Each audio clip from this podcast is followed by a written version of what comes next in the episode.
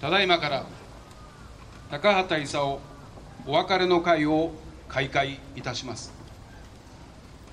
去る4月5日午前1時19分高畑勲監督は永眠なされました。82年の生涯でございました。本日はご臨席いただきました皆様と共にひととき在りし日の個人のお姿を忍びながらお別れをいたしたいと思います。本日の司会進行を務めますスタジオジブリ代表取締役会長星野浩二でございます。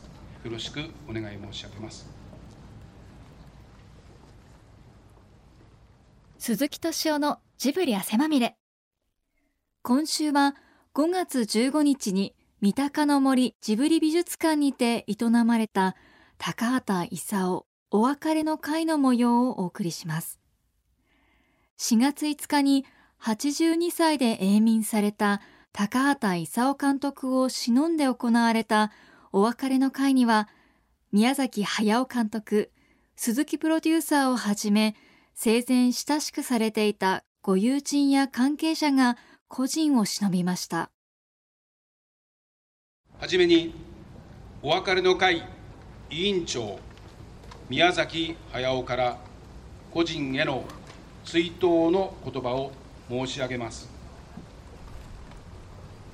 パクさんは95歳まで生きると思い込んでいた。そのパクさんが亡くなってしまった。自分にもあんまり時間がないんだなと思う。9年前私たちの主治医から電話が入った。友達なら高畑監督のタバコをやめさせなさい。真剣な怖い声だった。主治医の迫力に恐れをなして僕と鈴木さんは鈴木さんというのはプロデューサーです。パクさんとテーブルを挟んで向かい合った。姿勢を正して話すなんて初めてのことだった。パクさんタバコをやめてください。と僕仕事をするためにやめてください。これは鈴木さん。弁解やら反論が怒涛のように吹き出てくると思っていたのにありがとうございます。やめます。パクさんはきっぱり言って頭を下げた。そして本当にパクさんはタバコをやめてしまった。僕はわざとパクさんのそばへタバコを吸いに行った。いい、いい匂いだと思うよ。でも全然吸いたくなくなったとパクさん。彼の方が役者が上だったのであった。やっぱり95歳まで生きる人だな、だなと僕は本当に思いました。1963年、パクさんが27歳僕が22歳の時僕らは初めて出会いました。その初めて言葉を交わした日のことを今でもよく覚えています。黄昏時のバス停で僕は練馬行きのバスを待っていた。雨上がりの水たまりの残る通りを一人の青年が近づいてきた。瀬川拓夫さんのところへ行くそうですね。穏やかで賢そうな青年の顔が目の前にあった。それが高畑勲ことパクさんに出会った瞬間だった。55年前のことなのになんではっきり覚えているのだろう。あの時のパクさんの顔を今もありありと思い出す。次にパクさんに出会ったのは東映動画労働組合の役員に押し出されてしまった時だった。パクさんは副委員長僕は書記長にされてしまっていた。緊張で発見に苦しむような日々が始まった。それでも組合事務所のプレハブ小屋に泊まり込んで僕はパクさんと夢中に語り明かした。ありとあらゆること中でも作品について僕らは仕事に満足していなかった。もっと遠くへもっと深く誇りを持てる仕事をしたかった。何を作ればいいのかどうやってパクさんの教養は圧倒的だった。僕は得難い人に巡り会えたのだと嬉しかった。その頃僕は大塚康夫さんの班にいる新人だった。大塚さんに出会えたのはパクさんと出会えたのと同じくらいの幸運だった。アニメーションの動かす面白さを教えてくれたのは大塚さんだった。ある日大塚さんが見慣れない書類を僕に見せてくれた。こっそりです。それは大塚康夫が長編映画の作画監督をするについては演出は高畑勲でなければならないという会社への申し入れ書だった。当時東映動画では監督と呼ばず演出を呼んでいました。パクさんと大塚さんが組む光が差し込んできたような高揚感が湧き上がってきました。そしてその日が来た。長編漫画第10作目が大塚高畑コンビに決定されたのだった。ある晩大塚さんの家に呼ばれた。スタジオ近くの借家の一室にパクさんも来ていた。ちゃぶ台に大塚さんはきちんと座っていた。パクさんは組合事務所と同じようにすぐ畳に寝転んだ。なんと僕も寝転んでいた。奥さんがお茶を運んでくれた時僕は慌てて起きたがパクさんはそのままどうもと会釈した。女性のスタッフにパクさんの人気が今一つなのはこの無作法のせいだったが本人によると股関節がずれていてだるいのだそうだった。大塚さんは語った。こんな長編映画の機会はなかなか来ないだろう。困難は多いだろうし制作期間が延びて問題になることが予想されるが覚悟して思い切ってやろう。それは意思統一というより反乱の宣言みたいな秘密の談合だった。もとより僕に依存はなかった。何しろ僕は原画にもなっていない。新米といえるアニメーに過ぎなかったのだ。大塚さんとパクさんは事の重大さがもっとよく分かっていたのだと思う。勢いよく突入したが長編10作の制作は難航した。スタッフは新しい方向に不器用だった。仕事は遅れに遅れ会社全体を巻き込む事件になっていった。パクさんの粘りは超人的だった。会社の偉い人たちに泣きつかれ脅されながらも大塚さんもよく踏ん張っていた。僕は夏のエアコンの止まった休日に一人出て大きな紙を相手に背景現像を書いたりした。会社と組合との協定で休日出勤は許されていなくても構っていられなかった。タイムカードを押さなければいい。僕はこの作品で仕事を覚えたんだと書語を見終えた時僕は動けなかった。感動ではなく驚愕に叩きのめされていた。会社の圧力で迷いの森のシーンは削れ削れないの騒ぎになっているのを知っていた。パクさんは粘り強く会社側と交渉してついにカット数からカットごとの作画枚数まで約束し必要制作日数まで約束約束せざるを得なくなっていた。当然のごとく約束ははみ出しその度にパクさんは始末書を書いた。一体パクさんは何枚の始末書を書いたんだろう。僕も手一杯の仕事を抱えてパクさんの苦闘に寄り添う暇はなかった。大塚さんも会社側の脅しや泣き落としに耐えて目の前のカットの山を崩すのが精一杯だった。正午で僕は初めて迷いの森のヒロインヒルダのシーンを見た。作画は大先輩の森康さんだった。何という圧倒的な表現だったろう。何という強い絵。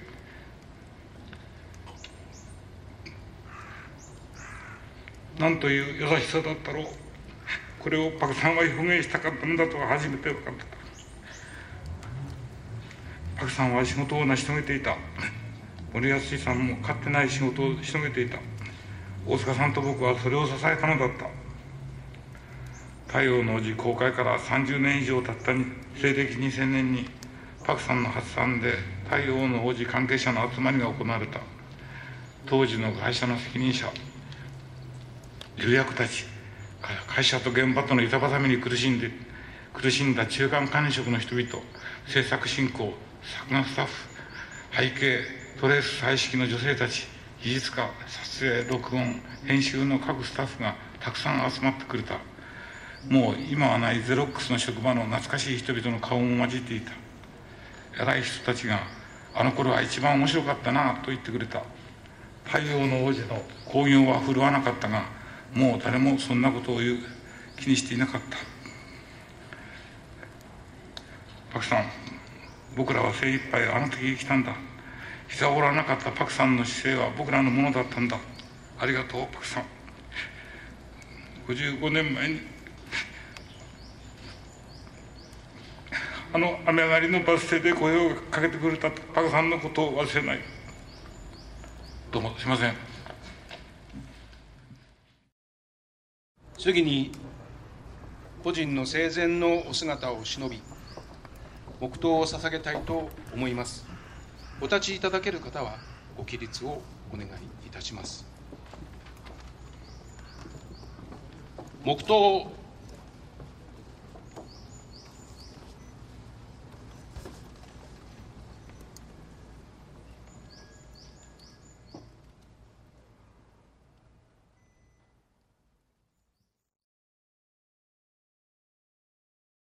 ただいまからお別れの言葉をいただきます。まずはじめに高畑監督がアニメーションの世界に入った東映動画で出会い先輩として高畑監督を支え共に仕事をされてこられたアニメーターの大塚康夫様お願いいたします。えー、と大塚康夫と申します。私はあの東映動画の第1期生のアニメーターで東映動画が始まったのは僕らがあのスタッフと言ってましたけどスタッフスタメンスタッフメンバーは全部万栄からの引き引き合い者ですそれで誰もアニメーションを始めてやったことがないっていう人ばっかりが集まって始めたんですけども私はまあちょっとその前に麻薬取締官というのをやってたんですけどもやっぱりアニメーションが好きで初めて見た長編は「セムシロコーマ」っていうロシアの映画でした。まあ眉ばかり絢爛だるね。動きも面白かったしすっかり夢中になって麻薬取締官を辞めてそっちに来たんですけど給料が安くてねなかなか食えないんですよ。でまあアルバイトで絵を描いたりしてまあ補ったんですけどもまあでもまあ向いてたのかたちまち原画になってでも面白くて面白くてしょうがないから夜も寝ないでアビエーションやったらもう本当に面白いんですよ。こんな面白い仕事があるのかなと思いながら夢中になってやってそのうちに高橋さんともお会いしたんですけど高橋さんがで夜もう12時まで毎日話をしてまあ社社会情勢とかアニメーションのこととかそれ以外のこともいっぱい話をしてで東映の長編の10本目は僕ら実作って言ってますから実作というのは長編10本目という意味です。その長編10本目をやるときに会社がねその演出は誰がいいかって言うんです。でその頃はね作画監督が演出を決めるようになったんですよね。まあ僕は初めてですけども高橋さんが言ったらあれはダメだと。会社ああんな高畑じゃダメだって言ったんですけどじゃあやりませんと。しょうがないからまあじゃあやってもらうけどスケジュールだけ守ってくれよって言うんですよね。守りますって約束したんですけど守らない高橋さんも絶対守らない。徹底的に粘るんですよ。で会社が呼び出してね「君守守るってやらない人はどうしてやらないんだ」いやいい仕事をしようと思って粘ると長くなっちゃうんですよ。まあそんなやり取りありましたね。高橋さんは絶対に粘るんですよ。徹底的に粘る人でね面白い人でした。で一緒に旅行したりいろいろなところに遊び行ったりして主にまあ日本国内ですけどねお手に行ったり阿波踊り行ったり阿波踊りなんかも一緒にやってきて一緒にやってみたのね宮崎さんと高橋さんの踊り方全然違うんですよ。阿波踊りのないポーズで踊るんですよね。こんなね。宮崎さんも全く違うんですよ。もう写真撮ってみました。面白い。あんまり面白いんで。まあそういう面白いことがいっぱい積み重なって去年お会いしたばっかりなのにね信じられない。そんなはずないっていう思いで増やして増やしてしょうがないまあそんなことです。続きまして個人がプロデュースした「風の谷のナウシカ」以来のお付き合いであり最後の監督作品である「かぐや姫の物語」の音楽を担当されました久石譲様お願いいたします。高橋さん本当にいろいろありがとうございました。あのこの10年間は本当に僕のコンサートもほとんど東京でやるコンサートは全部来ていただいて去年はあの長野で一緒に対談もしそして現代音楽のコンサートも一緒に聴いていただいて本当に音楽に対して詳しい方でした。かぐや姫を作っていた時にダビングの時にロビーで翌月ちょっと振らなければいけないブラームスの3番のシンフォニーのスコアを見ていた時高田さんがひょっといらっしゃって「あそれ何ですか?」って言って手に取られて「これいいんですよね。ここです。ここがいいんです」と言って大音楽賞の一番最後のページを開かれて「ここがいいんですよ」とおっしゃられた。あの第一楽章のテーマがもう一度戻ってくるところなんですが世界の監督の中でそういうことを言える人は誰もいないと思います。そのぐらい音楽に詳しく本当に造形の深く僕はそういう人に会ったことがなかったです。高畑さんとはあの「風の谷のナウシカ」の時にお会いしました、えー、当時宮崎さんは作画で本当に忙しかったので音楽の方は高畑さんがこう面倒を見ていらっしゃいまして本当にいろいろ長時間のミーティングをし最終的には宮崎さんと相談されて決めてらしたようですがずっと音楽のことでお話しさせていただきました。本当にあの日のもう何時間7時間以上のミーティングは 何回も何回もありまして一体どこまで話すんだっていうぐらいにお話しされてそれでも僕も一生懸命高田さんと戦ってナウシカができました。当時無名だった本当に無名だった僕を、えー、起用していただいた、今日あるのは高畑さんのおかげです続いての「ラピュタ」の時は主題歌テーマ曲を作る時に宮崎さんから頂いた詩がありましたただちょっと文章が足りなかったりしたそれを高畑さんと2人でそのメロディーにはめていく作業を何日も何日もやりましたですから今世界中の人が歌っていただいている歌ってもらっている「君を乗せて」という歌は宮崎さんと僕と実は高畑さんがいなかったら完成しなかった曲です。長い間本当にいろいろお世話になりました。最後にそのかぐや姫の音楽を担当させていただいて本当に感謝します。一緒に仕事できたことを本当に誇りに思ってます。僕はあのいろいろ仕事とかいろんなことで悩む時こういう時宮崎さんだったらどうするんだろう？鈴木さんだったらどうするかな？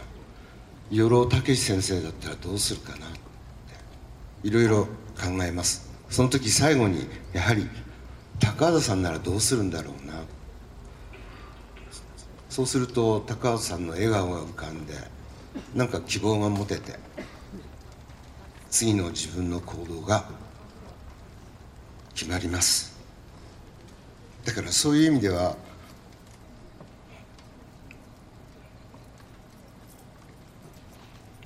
高畑さんは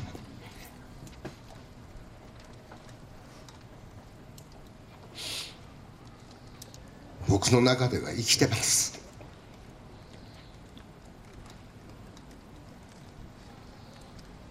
本当にお疲れ様でした。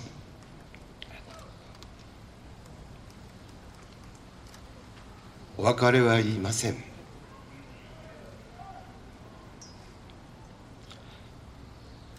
心からご冥福をお祈りしますが。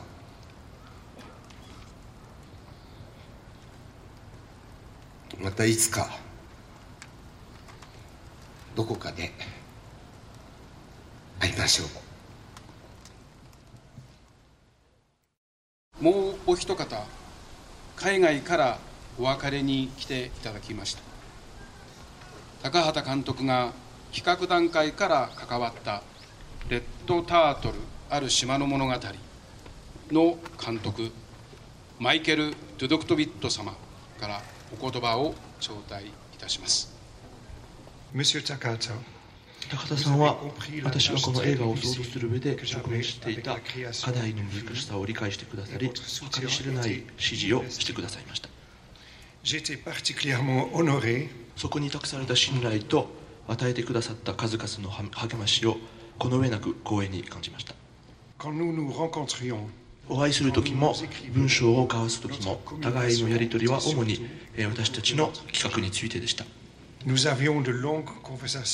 物語におけるさまざまな感情や象徴性またはその哲学的な側面をめぐって長い会話を続けました。それらの話し合いは私にとってかけがえのないものでした 高田さんの幅広い経験のおかげだけでなくこの対話に伴う感受性の豊かさゆえんでもありました Nous devions alors être en contact avec notre intuition artistique la plus fine et avec notre compréhension la plus subtile des choses. そこで私たちは自らの最も研ぎ澄まされた創造的直感と物事に対する最も鋭敏な理解力を互いに駆使する必要がありました。 à l'été 2016, lorsque je suis venu au Japon avec ma famille, vous nous avez emmené visiter la site de Urabandai. から、えー、2016年の夏に、えー、家族と共に、えー、来日した時に高田さんに裏磐梯を案内していただきました。Cela a été l'occasion de voyager ensemble et de partager de beaux moments que sont pour nous des précieux souvenirs. 一緒に旅をして楽しいひとときを過ごすことができた貴重な思い出です。 Pour moi, vous avez toujours été un grand exemple de sagesse et de modestie, un exemple qui me guidera pour le reste de ma vie. 私にとって高田さんは常に知恵と謙虚さの偉大な手本であり残りの人生においても導きとなる存在です Merci, Monsieur Takata. Le respect que je sens pour vous est très profond. 高田さんに対する深い深い 尊敬の念を込めてお礼を申し上げます。ありがとうございました。高畑勲お別れの会。この続きは来週もお送りします。また1987年公開の高畑監督によるドキュメンタリー映画柳川堀割物語でナレーションを担当された元 NHK のアナウンサー鏡幸子さんに当時の思い出なども語っていただきます。鈴木敏夫のジブリ汗まみれ。この番組はウォルト・ディズニー・スタジオ・ジャパン。ローソン。アサヒ飲料。日清製粉グループ。au ブルボンの提供でお送りしました。